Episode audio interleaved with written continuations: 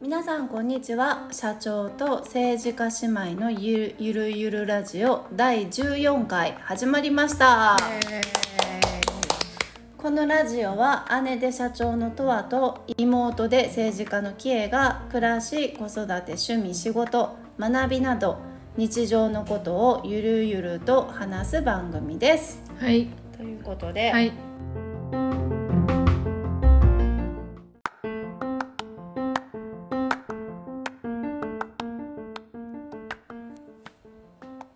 はい。今回はえーニュースですね。ニュースのことについて、ちょっとあれやこれやと話し合おうっていうことで、えっと、選んだニュースが、うん、ちょっと古いんやけど、うんうん。はい。じゃあちょっと言ってみもらえますか。黒人のアリエルが誕生することの意味「リトル・マーメイド」実写版が黒人の子供たちにもたらすものっていう、まあ、これはネットの記事をなんですけども要は、えー、とアリエル「リトル・マーメイド」の実写版にのアリエル役に黒人が起用されたとうんうんうん。いうニュースでうん。割と世間をざわつかせてるんですね。うんうんうん。でこれについてどう思うとか、うん。どう捉えるっていうところやねんけど、はいはいどう思った？えこれニュースになる要素っていうのは、うん。アリエルはまあ白人やっていう固定観念がある中で、うんうん。え黒人っていう。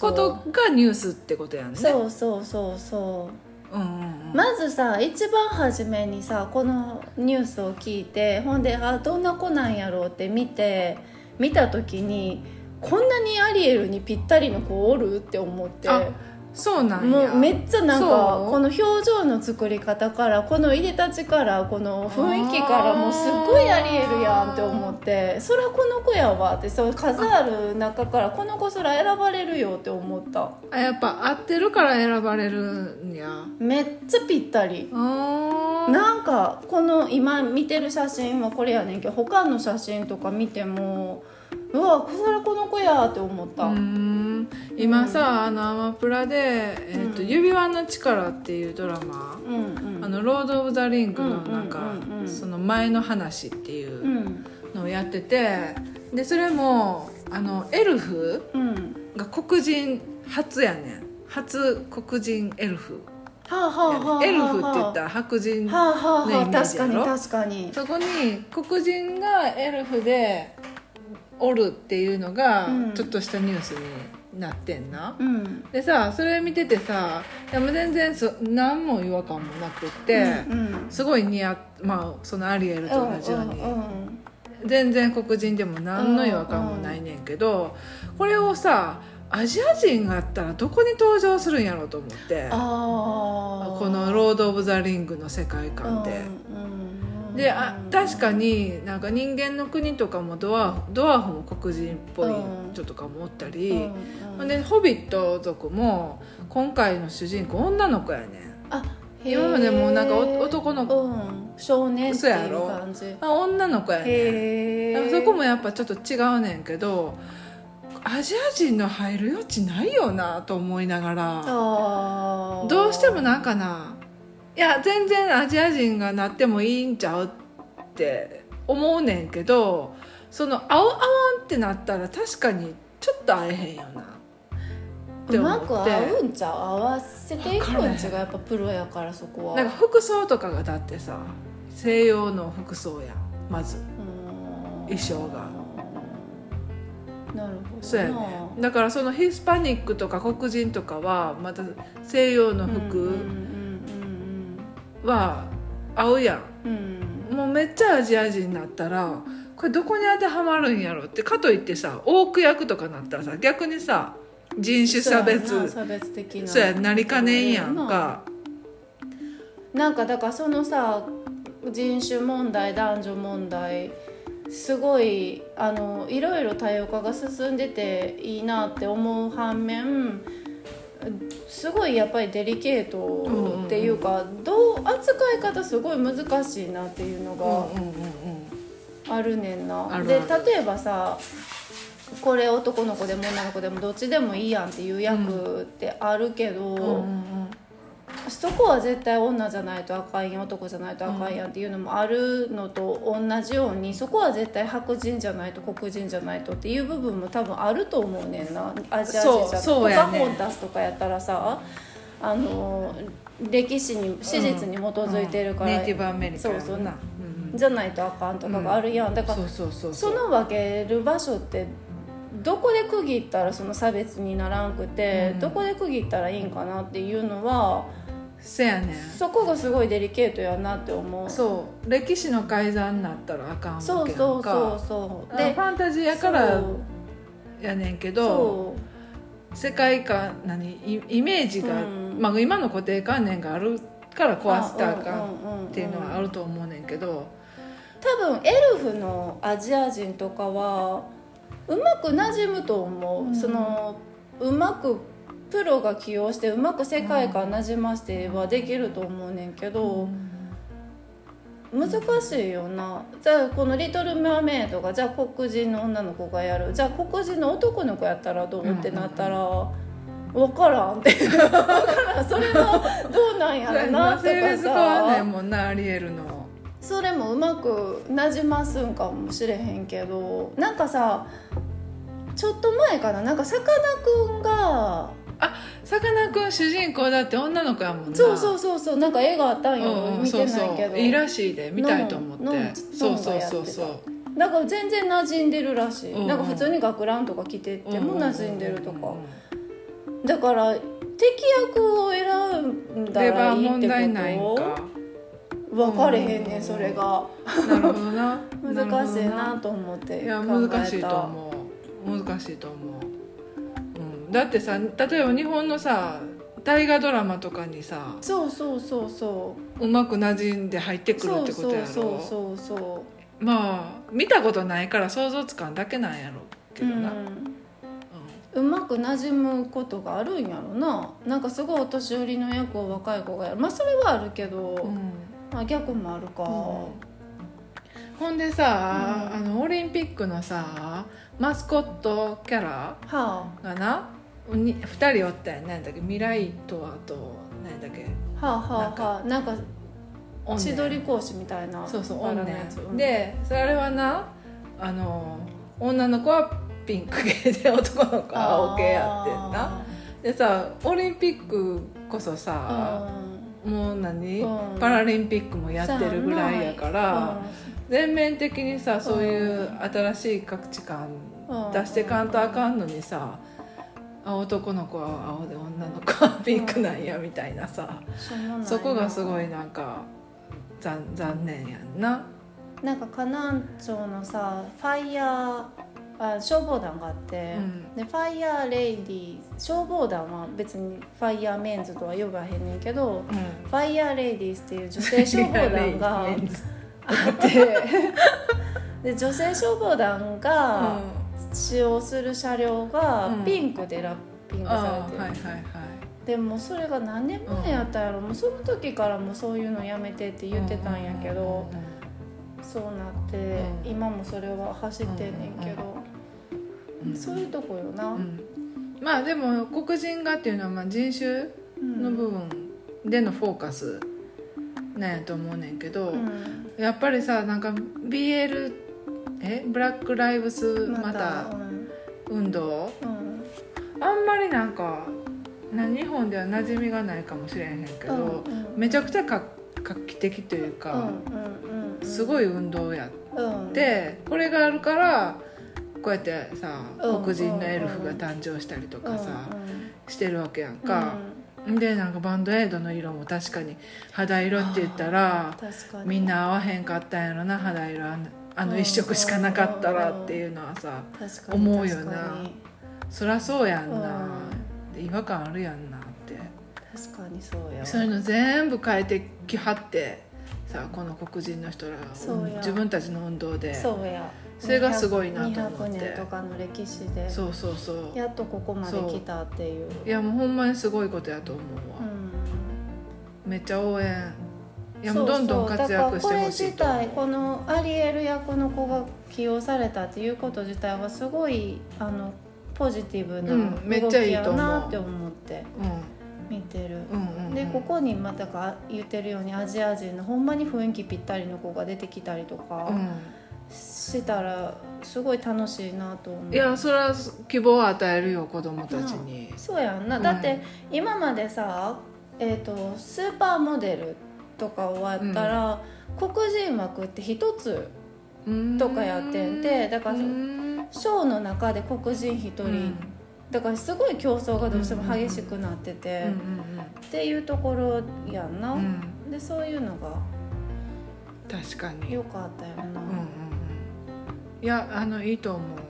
あのさえでまあ人種はそうやねんけどジェンダーのところでさ、この間ポッドキャストを聞いてて、えっ、とねなんか若い女の子2うん人が、あの起業家うん。で、うんまあ、いろいろグローバルに活躍してうるん。人たちがやってるので,、で考え方とかはもう全然先進的で、うん価値観とかも多様性をどんどうんん受け入れていこうぜっていう感じやのに、うん。あのフェミニズムフェミニストっあー。てあえて言わないようにしてるんです、はいはいはいはい。っって言ってて。うん。って言っててんな、うんうんうん。でさまあそういうのは、まあ、自分を守るため、うんうん。でそういうレッテル貼られん方が活動しやすい。っ戦略的になていうのはうん。分かんねん、うんうんそれは分かんねんけどそれを言うことで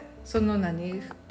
フェミニズムがイコールなんか女の人が勝手に自己主張してるとか、その何ミソジニー的な考えをの持ってる人たちがかそんうん。勝手に与えたレッテルうんに乗っかってるそうやん一緒イメージを強化するよな。そうそう、ん。そう。だから同罪やんって、何もそれ何？分断を助長してるだけやんかっうんうんて思ってさ、その私フェミニズムや考えは共感して同じやけど、フェミニストって言わないんですっていう意味がわからんと思って。なんかでもすごい若い時はフェミニストの人たちっていうのは異質なものやとは思ってた。でもい考え方も一緒やし 共感してんやったら言葉が違うだけやったらな。そうそうそうそうそれはちゃんとフェミニストやんそのそうそうそうやろ。それをさ言わないんですってレッテル貼りに乗っかってるだけやんって。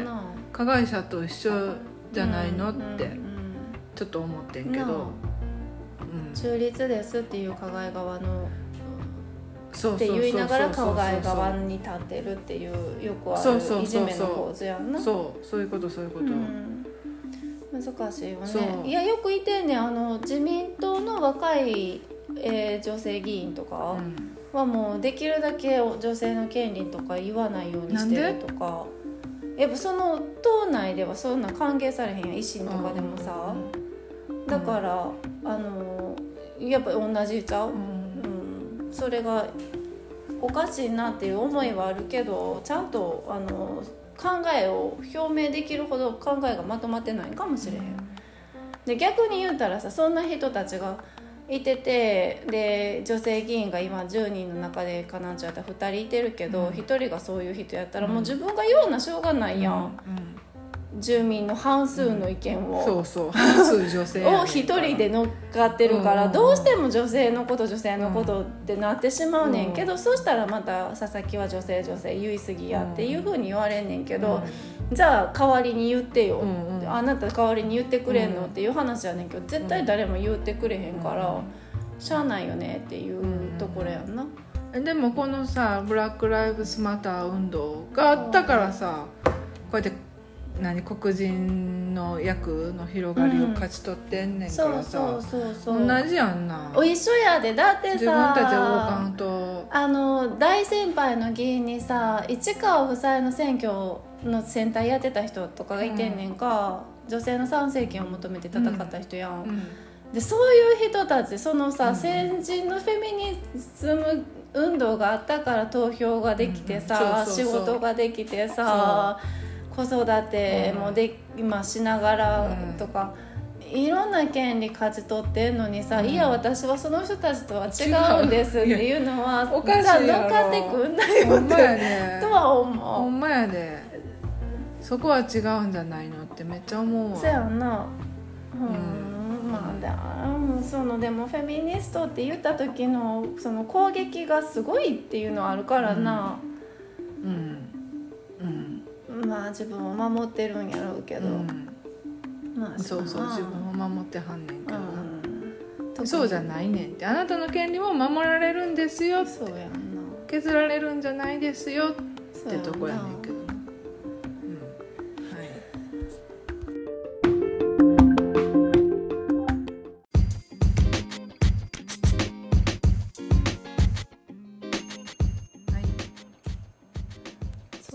でこのブラック・ライブスマターの運動の中でよくあのこの対抗っていうかうん。する言葉として出てくるのが「オール・ライブスマター」うん。全ての命が大事であると、うんうんでブラック・ライブスマターってまあ黒人の命が大事っていう意味やねんけど、うんうん。オール・ライブスマター。でもちろんそれはそうやね、うん。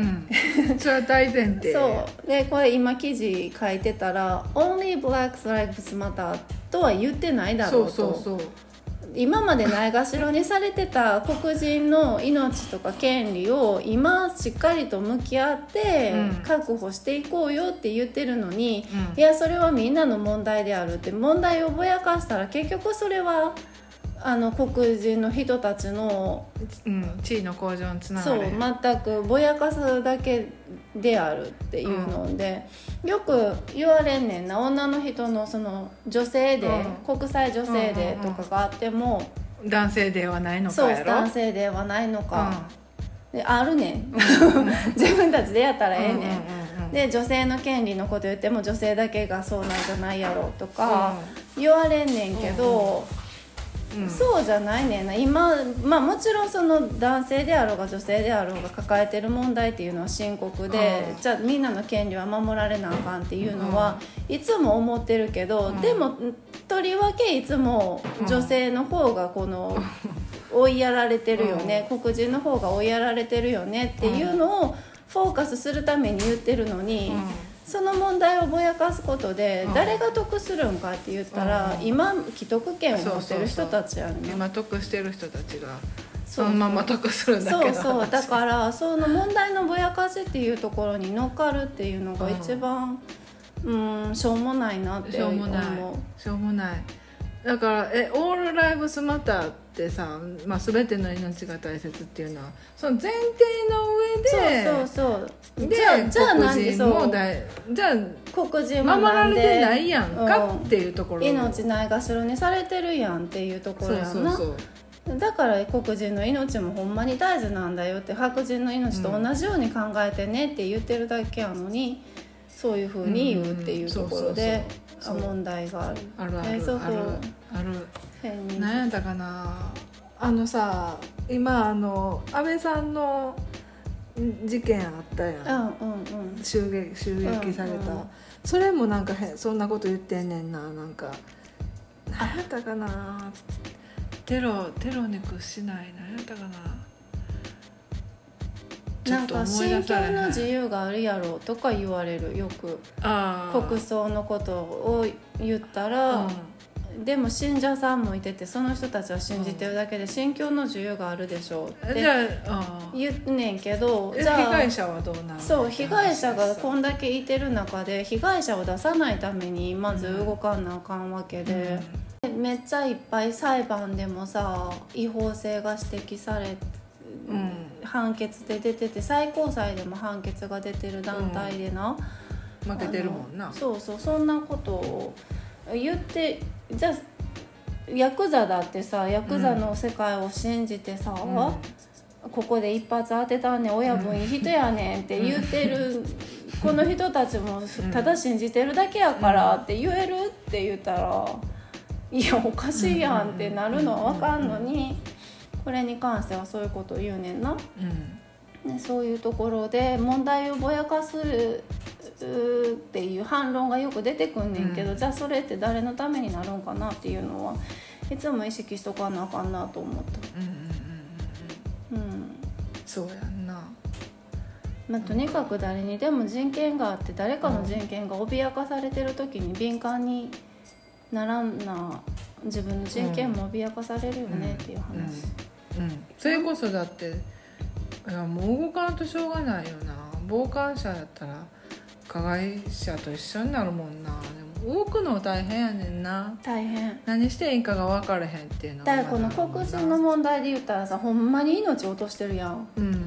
みんあの歴代200年の歴史のこの運動の歴史の中でさ、でまあ女性運動でもそうやん、うん。命落としてる人いてるや、うんんでそら怖いは怖いねんけどどうしどうしたらいいんやろな。うんそこやねんな。すごい疲弊してみんななあそうっていうのが。そう。でもさ今何ロシアとかでもさ平和活動してる子らがさ、捕まってってるやん。あうんうんうんうん。それでもへデモしてたりするやん、うんうん。で今回の国葬とかもさ反対デモしてる人たちうん。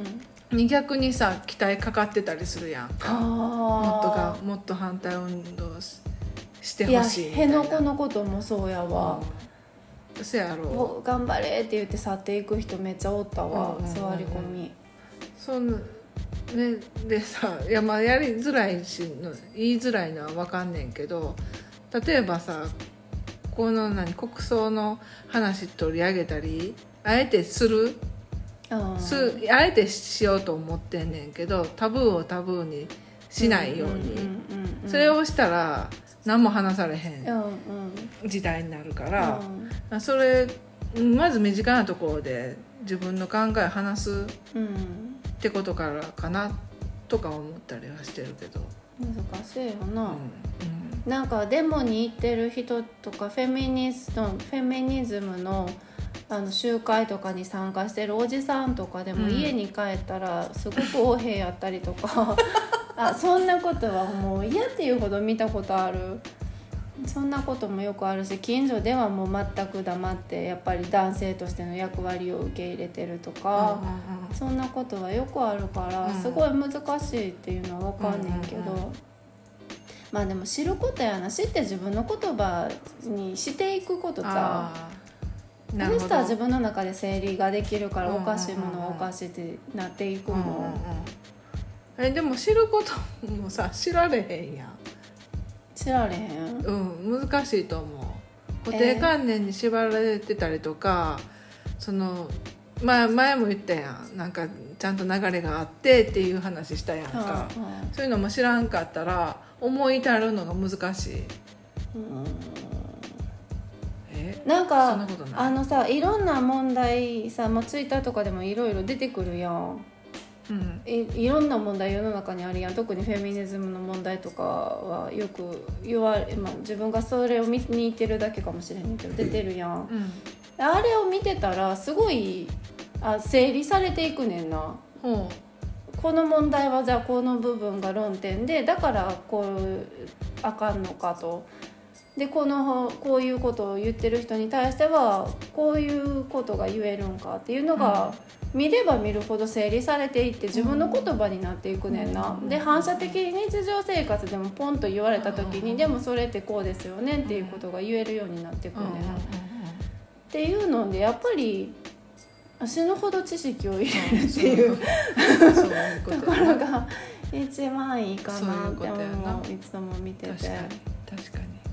難しいよね。それが足らんねんな。圧倒的に足らんってことか。あの今回9月の議会でさえー、と防災うん。の女性視点の話をしたんや、ほで避難所でうん。の性暴力ってすごい多いねんな、うん。でそれ遡ったらさなんか防空壕での性暴力ってすごい多かったらしくって。ほ密室やん。うん。そこから逃げられへんやん、うん。もう触り放題ぐらいに,、に書いてる記述も残ってるぐらい。でそうほんで性暴力が避難所でもすごい多くってそれが阪神・淡路大震災の時にも、うん。もう出てたんやけど、うんうん何も改善されないまま東日本大震災があって、で結局何も改善されないまま来てて。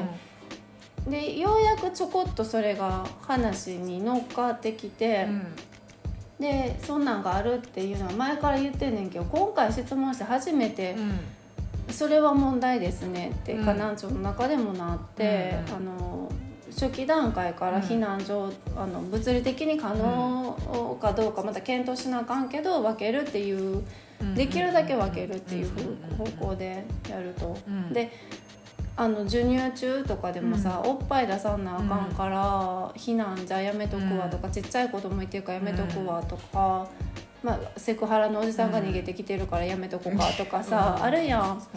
うでそのそういう理由で避難をためらうっていう人がいたらあかんやん、っん。ていうのでそれを言ってやっとちょっと前向きに。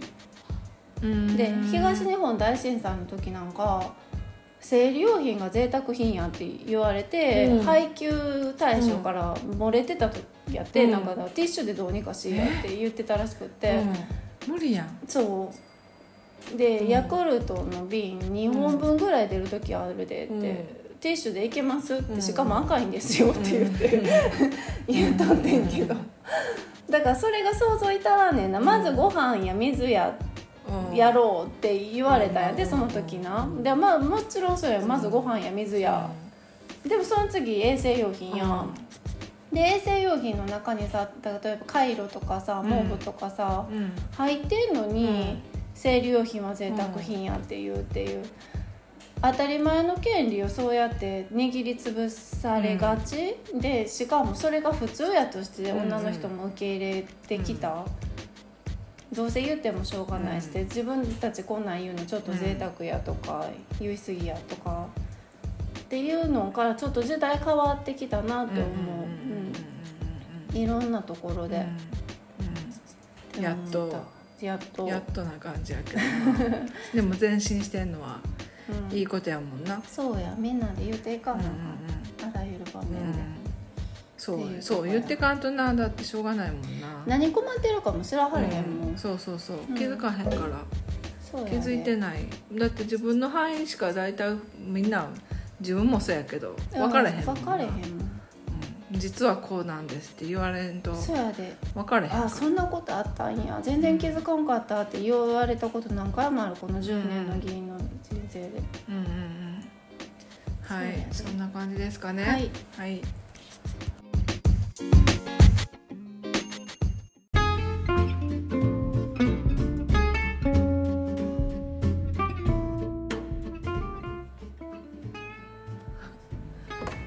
えー今回もお聞きいただきありがとうございました。姉で社長のとわと妹で政治家のキエがお送りしました。ままたね